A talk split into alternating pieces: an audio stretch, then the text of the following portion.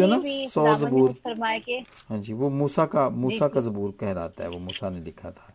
क्योंकि सारे सारे जितने भी साम्स हैं जबूर हैं वो मूसा ने ही नहीं लिखे हुए दूसरे लोगों ने भी लिखे हुए हैं। और कुछ ऐसे लोग हैं जिनका पता भी नहीं है।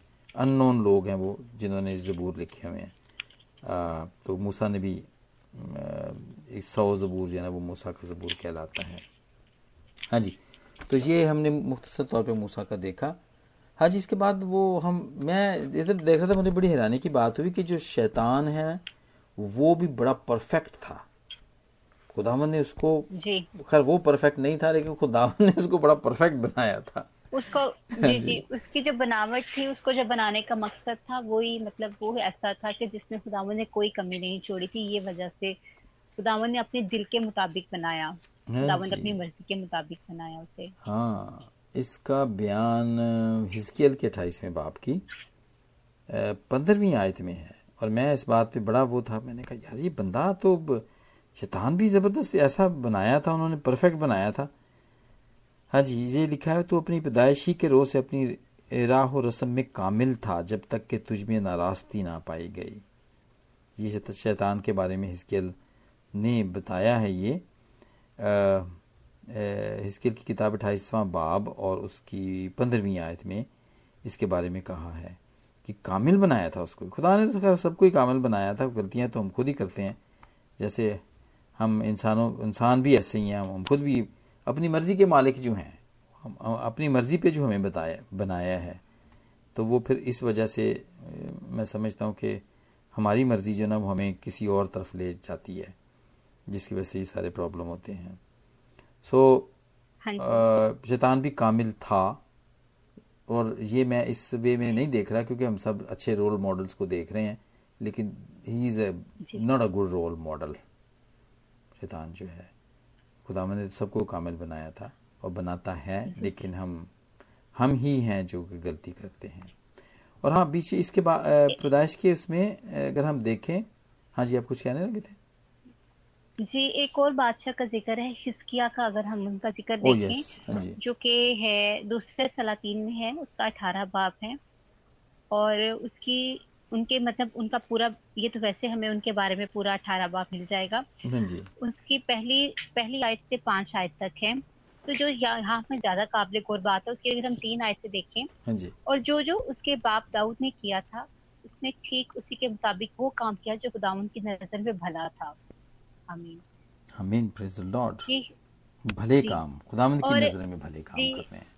हाँ और इनके जो ये काम है उसमें एक और इंटरेस्टिंग मतलब जो एकदम से हमारे लिए सीखने का है कि उन्होंने जो बुत परस्ती थी उसको तो खत्म किया उनके सतूनों को तो काट डाला। इसके अलावा जो पीतल का सांप मूसा के दौर में बनाया गया था ना कि जो। उस पर नज़र करेगा उसको बच जाएगा। तो यहाँ पर उसका ज़िक्र है कि उन्होंने उस सांप को भी चिकना चूर कर दिया। उसकी वजह ये थी ओ कि इसराइल उसके भी पूजना शुरू हो गए थे। उसको बहूर अच्छा अच्छा उसके अच्छा आगे जलाते थे। राइट हाँ वो अभी तक था वो उस जमाने तक था। जी जी। हाँ ठीक है। और खैर उस वक्त तो एक सिंबल था और वो प्रोफेसी भी थी खुदा यसु मसीह के बारे में। अ, हाँ कि पीतल का सांप बल्ली के ऊपर वो सलीब जैसा ही बल्ली थी। बल्ली का मतलब कि वो ऐसी एक लकड़ी थी। जिसके ऊपर वो उसको चढ़ा के ऊपर ऊपर किया गया था ताकि जो कोई उस पर नज़र करे वो बच जाए। लेकिन फिर वो हाँ यार ऐसी बहाने बहाने से ना वैसे हम इंसान सब ऐसे ही हैं। हम बहाने बहाने से ना बुत परस्ती करते रहते हैं अपने अपनी ज़िंदगी में और अब भी करते रहते हैं। हम कोई वो बाज नहीं आए अभी तक। अब भी हम करते हैं बुत परस्ती यानी कि वो सारे काम जो हमने खुदावंद के पीछे चलने के छोड़ के कोई और काम अगर करना शुरू कर दे अगेंस्ट खुदावंद के वो सारी बुत परस्ती में गिने जाते हैं सिस्टर हाँ? जी। हाँ। और पारूस रसूल इनका ज़िक्र करता है आगे जाके दूसरे ग्रंथियों के अंदर ना जिस्म के जो काम है ना खास तौर पर वो और जो रूह के खिलाफ जो काम है ना पाक रूह के खिलाफ जो काम हाँ है ये सारे बुत परस्ती वाले काम हैं और ये अब भी हम करते हैं। राइट बिज़ी रहते हैं। खुदावंद को वक्त नहीं देते हैं, मौका नहीं देते हैं। पाक कलाम को नहीं पढ़ते हैं। और या जो भी काम करते हैं वो हम खुदावंद को खुश करने के लिए नहीं करते हैं। और यही बात खुदाम यसु मसीह भी फ़कीर और फरीसियों को कहते थे। यही बात वो उनको कहा करते थे कि तुम आदमियों को खुश करने के लिए जो वो काम करते हो। खुदामंद को खुश करने के लिए नहीं करते हो।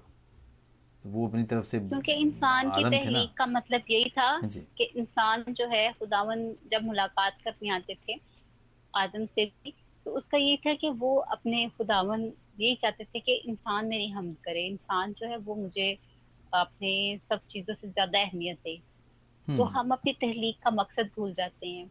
हाँ हाँ हम किस लिए हैं? खुदामंद ने हमें किस हाँ किस जगह पे किस मकसद के लिए रखा हुआ है? और हम वो वहाँ पे कुछ और करना शुरू कर देते हैं। और हालाँकि इस बात से हम अच्छे से जानते हैं कि हम जिस मकसद के लिए कोई चीज़ बाय करते हैं और वो हमें वो फ़ायदा नहीं देती हम तो उसको उठाकर फेंक देते हैं। हम्म, कुछ भी वैसा हाँ हो कुछ भी खराबी हो तो हम उस चीज़ को खत्म कर देते हैं अपनी रूटीन से उसको हम साइड पे कर देते हैं। लेकिन हम पर अब खुदावन का ये दौर है ये रहम है कि खुदावन चाहते हैं हम फिर भी पलटे खुदावन की तरफ़। हाँ और हाँ, इसीलिए ये जगह हर जगह पर खुदावन हमारी रहनुमाई भी करते हैं क्योंकि वो हमसे प्यार करते हैं।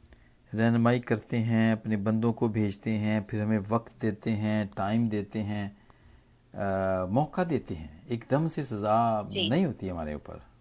पहले तो हो जाया हाँ करती थी पुराने यादनामे के अंदर लेकिन जब से यीशु ने हमारा कफारा दिया और हमें ख़रीद लिया हुआ है वो तो फिर हमें टाइम ही टाइम देता रहता है कि हम उसकी तरफ़ फिरें हम उसकी तरफ़ फिरें। तो ये हाँ एक एक और है हाबिल। हाबिल का जो ज़िक्र है वो वैसे तो पैदाइश में ही है वो जो कुर्बानी चढ़ाते हैं वो और उसका भा, भाई जो है अ, लेकिन इसका मत्ती के तेईसवें बाब की पैंतीसवीं आयत में ज़िक्र किया गया है हाबिल का हाबिल की कुर्बानी का ज़िक्र किया गया जिसको खुदावंद ने पसंद किया था। तो वही बातें जो मैं फिर कहूँगा कि जो खुदावंद को पसंद आने वाली बातें हैं ना, वो है तेईस पैंतीस। ये है मत्ती तेईस पैंतीस में है, ताकि सब रास्तबाजों का खून जो ज़मीन पर बहाया गया तुम पर आए। रास्तबाज हाबिल के खून से लेकर बरकिया के बेटे जकरिया के खून तक, जिसे तुमने मकदस और कुर्बान गाह के दरमियान कत्ल किया। मैं तुमसे सच कहता हूँ कि ये सब कुछ ज़माने के लोगों पर आएगा। हाँ जी ये वो फिर वही सज़ा की जो पेशन गोई है ना खुदामद वो बता रहे हैं कि ये सज़ा मिलेगी और वो इसके उनतीसवीं आयत में जो मैं पहले बात कर रहा था ना फ़कीर और फरीसियों के बारे में क्या रियाकार जी। फ़कीर और फरीसियों तुम पर अफसोस कि नबियों नबियों की कब्रें बनाते हो बनाते हो रास्तबाजों के मकबरे रास्ता करते हो और कहते हो कि अगर हम अपने माँ बाप के ज़माने में अगर हम हम अगर हम अपने बाप दादा के ज़माने में होते तो नबियों के खून में उनके शरीक ना होते इस तरह तुम अपनी। निस्बत गवाही देते हो कि तुम नबियों के कातलों के फर्जंद हो। हाँ जी। सो खुदा में गुस्से होते हैं यहाँ पे। कहते हैं कि अगर आपने अपने बाप दादा का पैमाना भर दो आए सांपो आए अफाई के बच्चों। तुम जहन्नम की सज़ा से क्यों कर बचोगे? और फिर ये और भी जो है ना वो बातें यहाँ पर लिखी हुई हैं जिसमें हाबिल का ज़िक्र भी किया किया गया।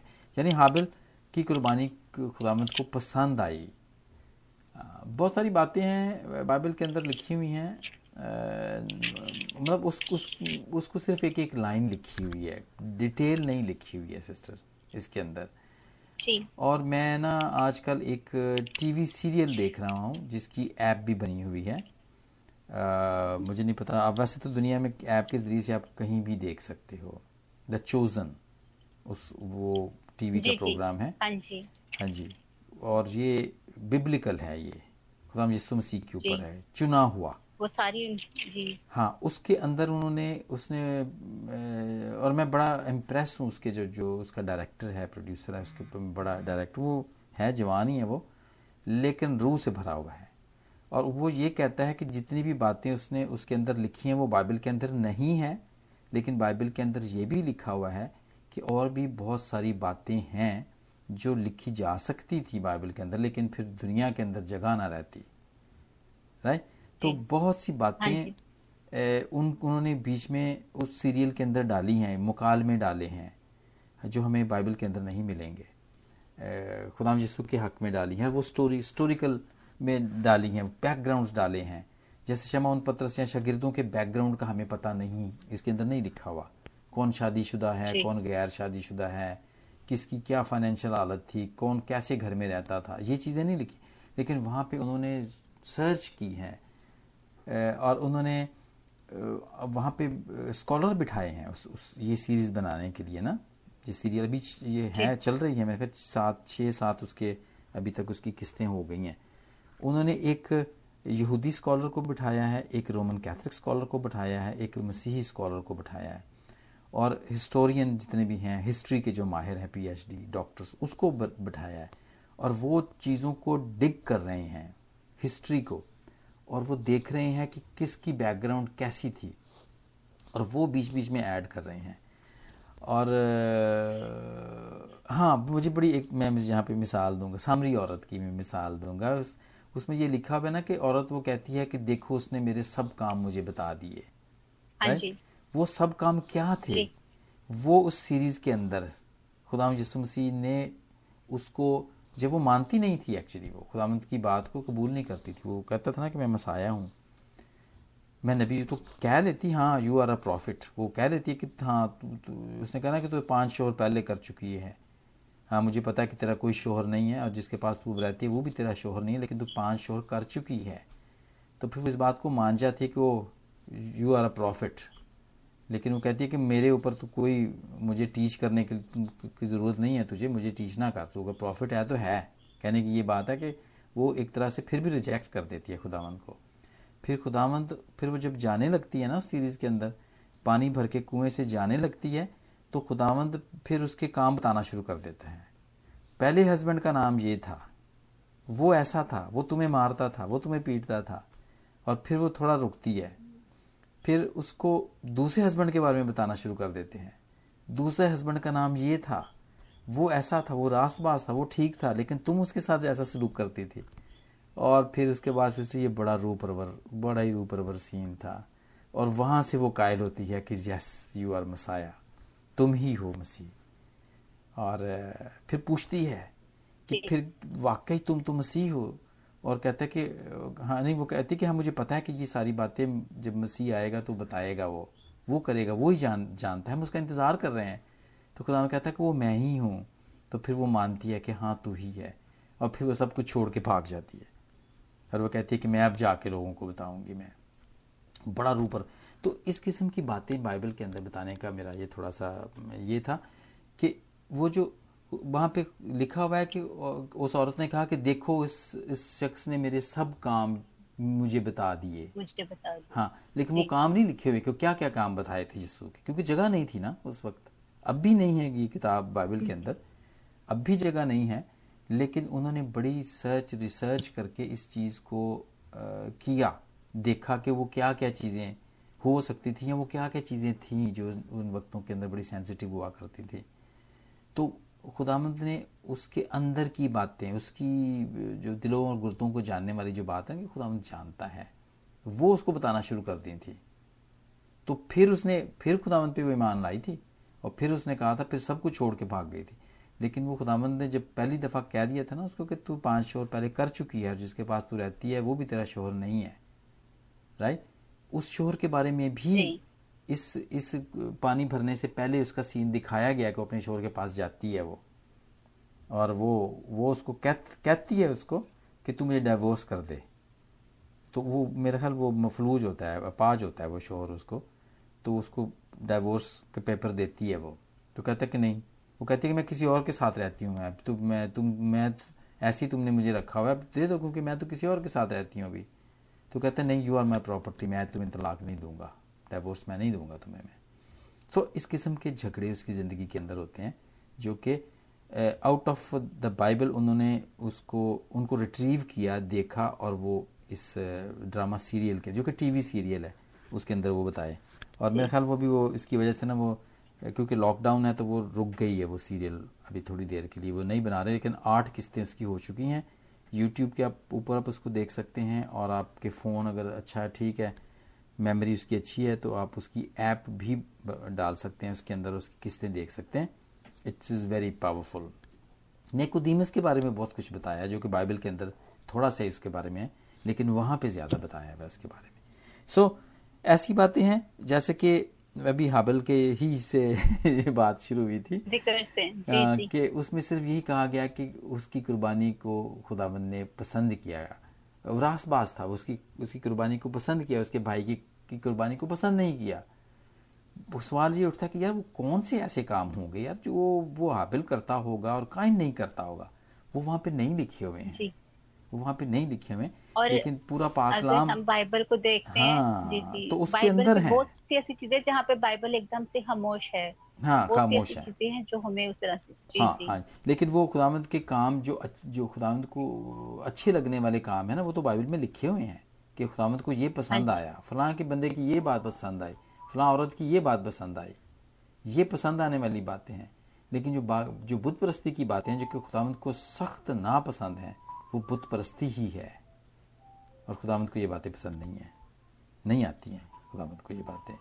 सो चले वो हमारा मेरा ख्याल मौजूद था वो कहीं और का और ही निकल गया। लेकिन चलें वो ये हो गया ये पुरानी अहदनामे की मेरा ख्याल हम हमें थोड़ी सी जैसे आगे भी होना चाहिए बढ़ना चाहिए। नई अहदनामे में आना चाहिए हमें। वो लोग जो खुदावंद की नज़र में रासबाज हैं और पसंद हैं। अच्छा बच्चे हाँ बच्चे हैं सबसे पहले मैं बच्चों से स्टार्ट करते हैं। मैं इसका हवाला एक देख रहा था यूहन्ना का पहला खत और तीसरे बाब की सातवीं आयत में। वैसे तो वो कहते हैं कि बच्चों को मेरे पास आने दो मना ना करो क्योंकि आसमान की बादशाही ऐसों ही की है। अ, लेकिन ये यूहन्ना का पहले खत की तीसरे बाब की सातवीं आयत में अ, क्या लिखा हुआ है? हाँ। पहला ये होना हाँ लेकिन ये स्पेसिफिक तौर पे बच्चों के बारे में नहीं लिखा यहाँ पर मगर यहाँ पे लिखा हुआ है मगर उस वक्त के आसमान और ज़मीन मगर मगर इस वक्त के आसमान और ज़मीन उसी कलाम के ज़रिए से इसलिए रखे हैं कि जलाए जाएँ और वो बेदीन आदमियों की अदालत और हलाकत के दिन तक महफूज रहेंगे। ए, हाँ ये बच्चों के बारे में बहुत इधर नहीं लिखा हुआ लेकिन ये खुदावंद ने अपनी गॉस्पल्स के अंदर लिखा हुआ है बच्चों के बारे में मत्ती मरकस लुका अ, उसमें लिखा हुआ है कि हाँ बच्चों की बादशाही बच्चों की जो मतलब बादशाही की जो में की जो वारिस होंगे ना वो वो बच्चों जैसा उनका दिल होना चाहिए। और इसका जो हवाला है चले हम देख ही लेते हैं बैठे हुए हैं तो फिर। मरकज दस बाब की तेरह आयत से बच्चों का ज़िक्र है। हाँ जी। फिर कुछ लोग बच्चों को उसके पास लाए ताकि वो उनको छुए मगर शागिर्दों ने उन्हें झिड़का। यीशु ये देखकर अफा हुआ और उनसे कहा बच्चों को मेरे पास आने दो इनको मना ना करो क्योंकि आसमान की बादशाही ऐसो ही की है। मैं तुमसे सच कहता हूँ कि जो कि खुदा की बादशाही को बच्चे की तरह कबूल ना करे जी। वो उसमें हर के साहल ना होगा।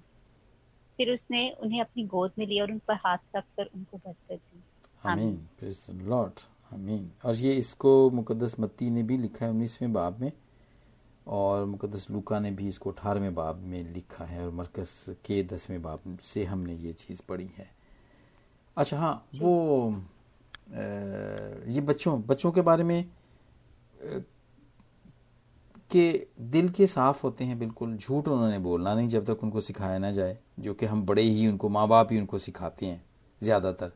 कि कोई अगर आ जाए दरवाजे के ऊपर तो हम कह देते हैं कि उनको कह दो कि पापा घर में नहीं वो है जोकती है ना हाँ जी बच्चे भी इसी तरह जाकर उसे बयान करते हाँ, हैं वो भी जाके बयान करते हैं कि पापा कह रहे हैं कि उनको बता दो कि मैं घर पे नहीं हूँ। घर पे नहीं हूँ। जी। सो और इस किस्म की और भी बहुत सारी बातें। साफ़ सुथरे मतलब उनके उन, जो बात भी कहनी है उन्होंने बिल्कुल साफ़ दिली से कहनी है उनके अंदर कोई भी हाँ जी। अ, बुराई नहीं होती है। अ, और परवाह भी नहीं करते। गंदे हैं तो कपड़े मतलब अच्छे नहीं पहने हैं तो जहाँ भी उनको मतलब दिल उनका साफ़ होता है लेकिन अगर वो बाहर से साफ़ भी नहीं है तो उस बात की भी परवाह नहीं करते हैं वो। लेकिन हमें बड़ा फ़िक्र होता है कि नहीं यार वो फलां आया हुआ है उसके सामने मेरा बच्चा गंदा जाएगा तो बातें तो मुझे होंगी ना कि यार इनके माँ बाप ने के पास कोई कपड़े भी नहीं है अच्छे बच्चों को पहनाने के लिए। तो इंसल्ट हम हाँ फील करते हैं बच्चे तो नहीं करते हैं लेकिन हम फील करते हैं इंसल्ट। कि हम गेस्ट को हम खुश करें और जो खुदा को खुश करने की बातें हैं ना उनको हम बहुत दफ़ा हम पीछे डाल देते हैं।